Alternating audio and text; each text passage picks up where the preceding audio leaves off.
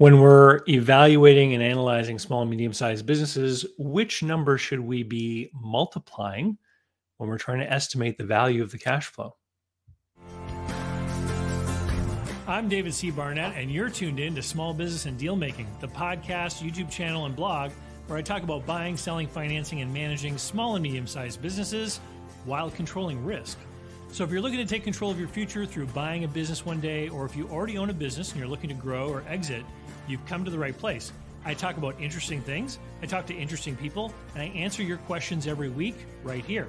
So be sure to hit like and be sure to hit subscribe, and let's get to it. Hey, so I got a great comment in one of the videos I made recently um, called Get the Job Then Buy the Business from Knucklehead, who asks, um, curious if on one of your future videos, could you discuss multiples? I recognize there's no single answer, but what kind of multiples do different industries use when selling? Multiples of sales, EBITDA, etc. Would be curious what they're like in different industries and what multiples have you seen in some of the deals that you've been involved in? Uh, great question. Great question. Um, here's the very first thing that I need to say about multiples when evaluating businesses it's not like engineering. What do I mean by that? Well, if we had a, an engineer come along and we said, hey, uh, we want to build a bridge, what thickness of steel should we use for the girders in this proposed structure? The engineer would, you know, defer to mathematical formulas and whatnot, and you know all of their information, wisdom, knowledge, etc., about building things, and come back with a number that we could then take to other engineers and they could tell us, yes, this is correct or not. The bridge will stand or it will fall, right? It's not like that in the world of businesses because what we're talking about is we're talking about property and we're talking about people who are trying to buy or sell, each with their own, um, you know, vested interest in a higher or lower price, etc. And so these multiples and the the methodologies around multiplying different levels of cash flow to come up with a value for the cash flow. It's it's think of it like a toolkit, like a, a toolbox with different things in it, hammer, pliers, you know, wrenches, etc. And we're trying to use these different tools to guide us down a path to make sure that when we do a deal that the deal makes sense. Okay. So I'm going to address what what uh, Knuckle is asking um, and then I'm going to talk a little bit about how we apply these. So there's different levels of cash flow.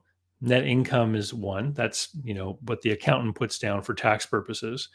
And a lot of the times people can look at a business and say, you know what, there are decisions made within that business that reduce that net income number uh, because they're trying to manage taxes or or the way that they finance the business, et cetera.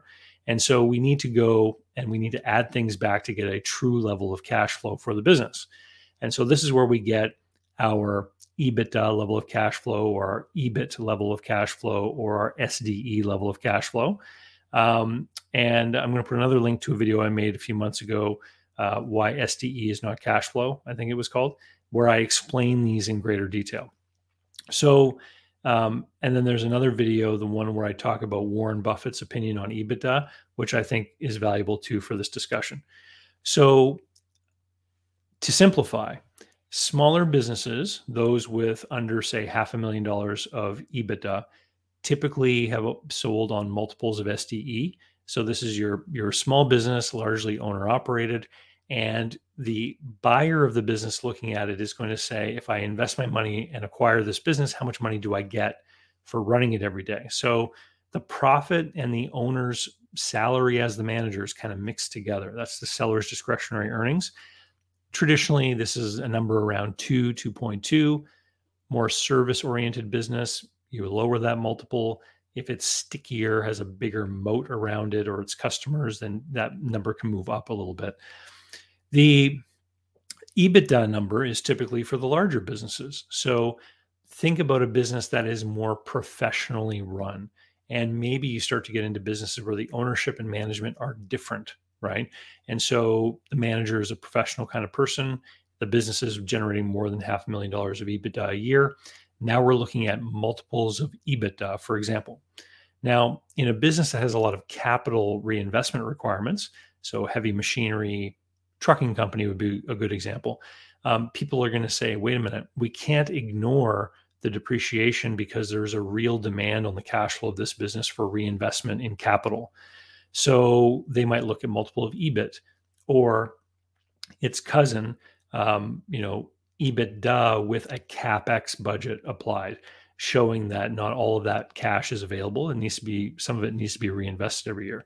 So these are the different sort of levels, and then there's the multiple of revenue, and I'll let's call it factor of revenue because not always are we multiplying by a number greater than one. Sometimes we might be multiplying by a fraction of one so that our result is less than the annual revenue, but it's still a methodology. When when I'm evaluating a business, I'm not going to say this is a certain kind of business, this is the method I'm going to use. What I'm going to do is I'm going to recognize the type of company, know which one makes the most sense, but I'm still going to look at them all. For example, um, if I look at a small business and I do a multiple of SDE, I then look at that SDE and I compare it to what the fair market wage would be for running that kind of business because I want to know what is the extra amount that a buyer potentially is going to get for making the risky move of buying the business. When we're looking at small enough businesses, people will often argue that, hey, that's not really a business, it's just like owning a job. Well, that can be true in some cases. And there's a market for people who want to buy a job, particularly people who, for some reason, are are having trouble getting into the employment market. I know it's kind of an odd thing to say today, but think about people that have credentials in another country and then they move countries and their credentials aren't recognized, right? That person might want to uh, get a higher income, but they can't work in their field. So buying a business that provides that higher income might make sense to that person. So, but I want to know, you know, how much extra are you getting? Does it really make sense to do this? And that, and the answer varies from one buyer to another, right? Let's be straight about that. So I'm going to look at these different methodologies and I'm going to consider the different methodologies when I'm looking at a business. So Knucklehead wanted examples. So small owner run businesses with revenue under half a million, typically you're relying on SDE. Um, the middle market, lower middle market businesses with uh, more distinct and professional management positions, EBITDA. Anything that's really capital intensive, trucking companies, construction firms, uh, EBIT or that CapEx methodology I mentioned. Businesses that trade on multiples of revenue, two categories. Number one are businesses that don't make any money. So if you're looking at a particular kind of business that doesn't have a profit, you might think, okay, well, there's no profit, there's no cash flow, there's no real value. But buying a business like that can represent a significant head start over starting something. So, is there some value there? Maybe. And so you might want to evaluate it looking at what other similar sized businesses have sold for. Um, but also businesses that have a really steady flow of of revenue. Like uh, I ran into multiple of revenue in a big way when I helped someone look at a um, property and casualty insurance brokerage. Like 90% of people just renew their their policy every year.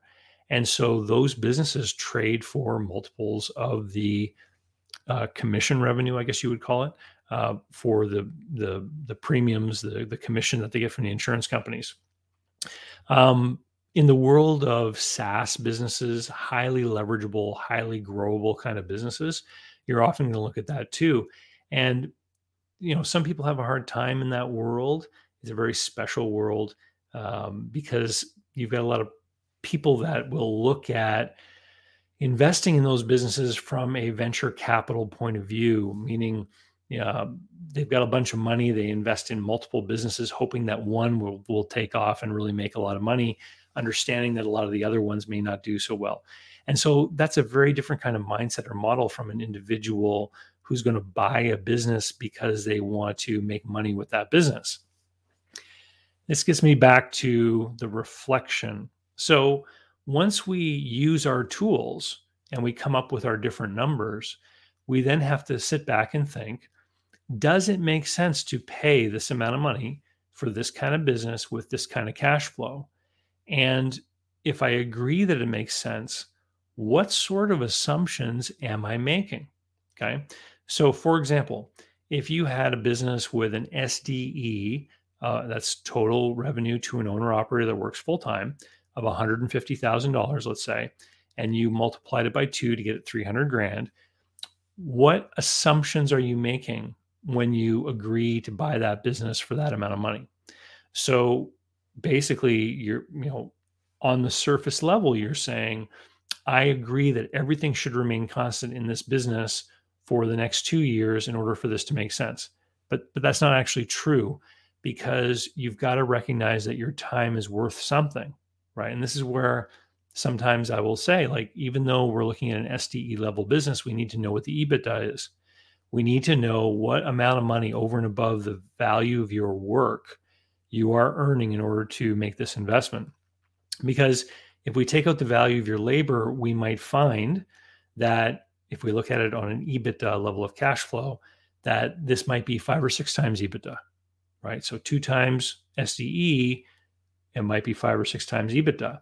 So what we're actually saying is that we assume that this business should re- remain relatively constant for like five years. Now, does that make sense? Well, this is going to vary depending on the market, the industry, the type of business, etc.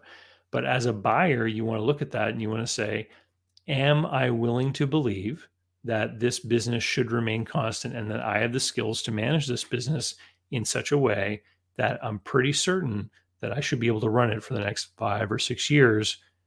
This is going to represent the risk period upon which I am recouping my acquisition of the cash flow, right?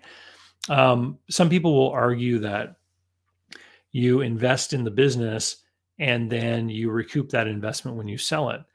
Um, if you take my online course, Business Buyer Advantage, um, which is over at businessbuyeradvantage.com, one of the sections in that program is about risk, where I demonstrate that businesses of all stripes are on the march towards obsolescence and that you have to keep innovating and adjusting and changing within a business or else it will come to an end at some point.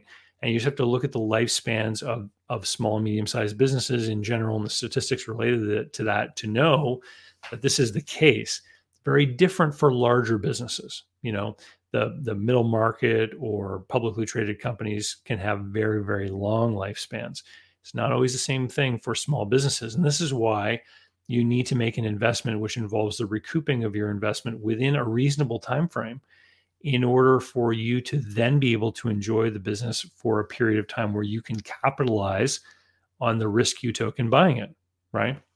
So we use the different multipliers. We come up with the different numbers we consider the type of industry, we consider what assumptions would have to be true in order for those values to make sense.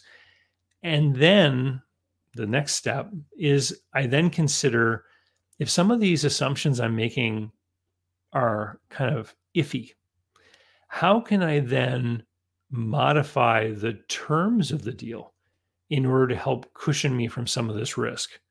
So, an example of that might be if there's a lot of customer concentration in the business. So, and, and this is something that I deal with a lot with my clients where it'll be a great profitable business. The buyer wants to buy it, but 60% of the revenue comes from four clients, right? So, is the business really worth as much as the multiplier might indicate? Sure, as long as those clients stick around, right? So, what if they don't? Well, maybe we can create a, a, a set of terms for acquiring this business that helps tie the seller and the ultimate purchase price into ensuring that those customers stay around. So this is where we start to get into things like having seller notes that are subject to offset or have discounts implied um, if one of those big customers should leave or if the total amount of revenue from the big client pool, you know, falls below a certain level or or something like that. So that yeah, we're agreeing to pay this certain amount of money today, but ultimately if things don't work out, then we will somehow not pay that full price at some point in the future after the fact. Okay. Anyway, uh, great question, Knucklehead. if you want to learn more about buying, selling, financing, and managing small medium sized businesses, hit subscribe. I mean, start getting the videos every week. Come and join my email list. It's a great way to keep on top of everything that I've got going on, and you never miss a new video if you're on the email list. And you know, if you want to learn more about evaluating businesses, sign up for Business Buyer Advantage. Super easy. Hundreds of people have done it. Um, it's just a few hundred bucks. It's by far the most cost effective way to spend some time with me. After the latest new modules have been put in, I think it's like pushing like 14 hours of content. Um, and once you sign up, it's there forever. You can go back and keep reviewing the content whenever you like. Anyway, thanks, Knucklehead, for the great question. If any of you out there have questions, put them in the comments, email them in, send them to me in one way or another. Uh, this is how I choose the topics for my videos. And until next week, I'll see you later. Talk to you soon. So, how can you learn more about buying, selling, financing, and managing small and medium sized businesses? Easy. Head over to my blog site, davidcbarnett.com, where you can learn more about me and how I work with my clients. You can learn more about my books and the online courses that I've prepared for you. You can find out about how to subscribe to my email list, the YouTube playlists, etc. There's literally hundreds of hours of content there, all for free, and I'd love for you to be my guest. Special thanks go out to Jeff Alpaw Customs for being my tailor. Men all around the world can look dangerous, just like me, with the help of Jeff Alpaw Customs. JeffAlpaw.com. Use the code DCB10 to save. They handle multiple currencies and ship anywhere you happen to be.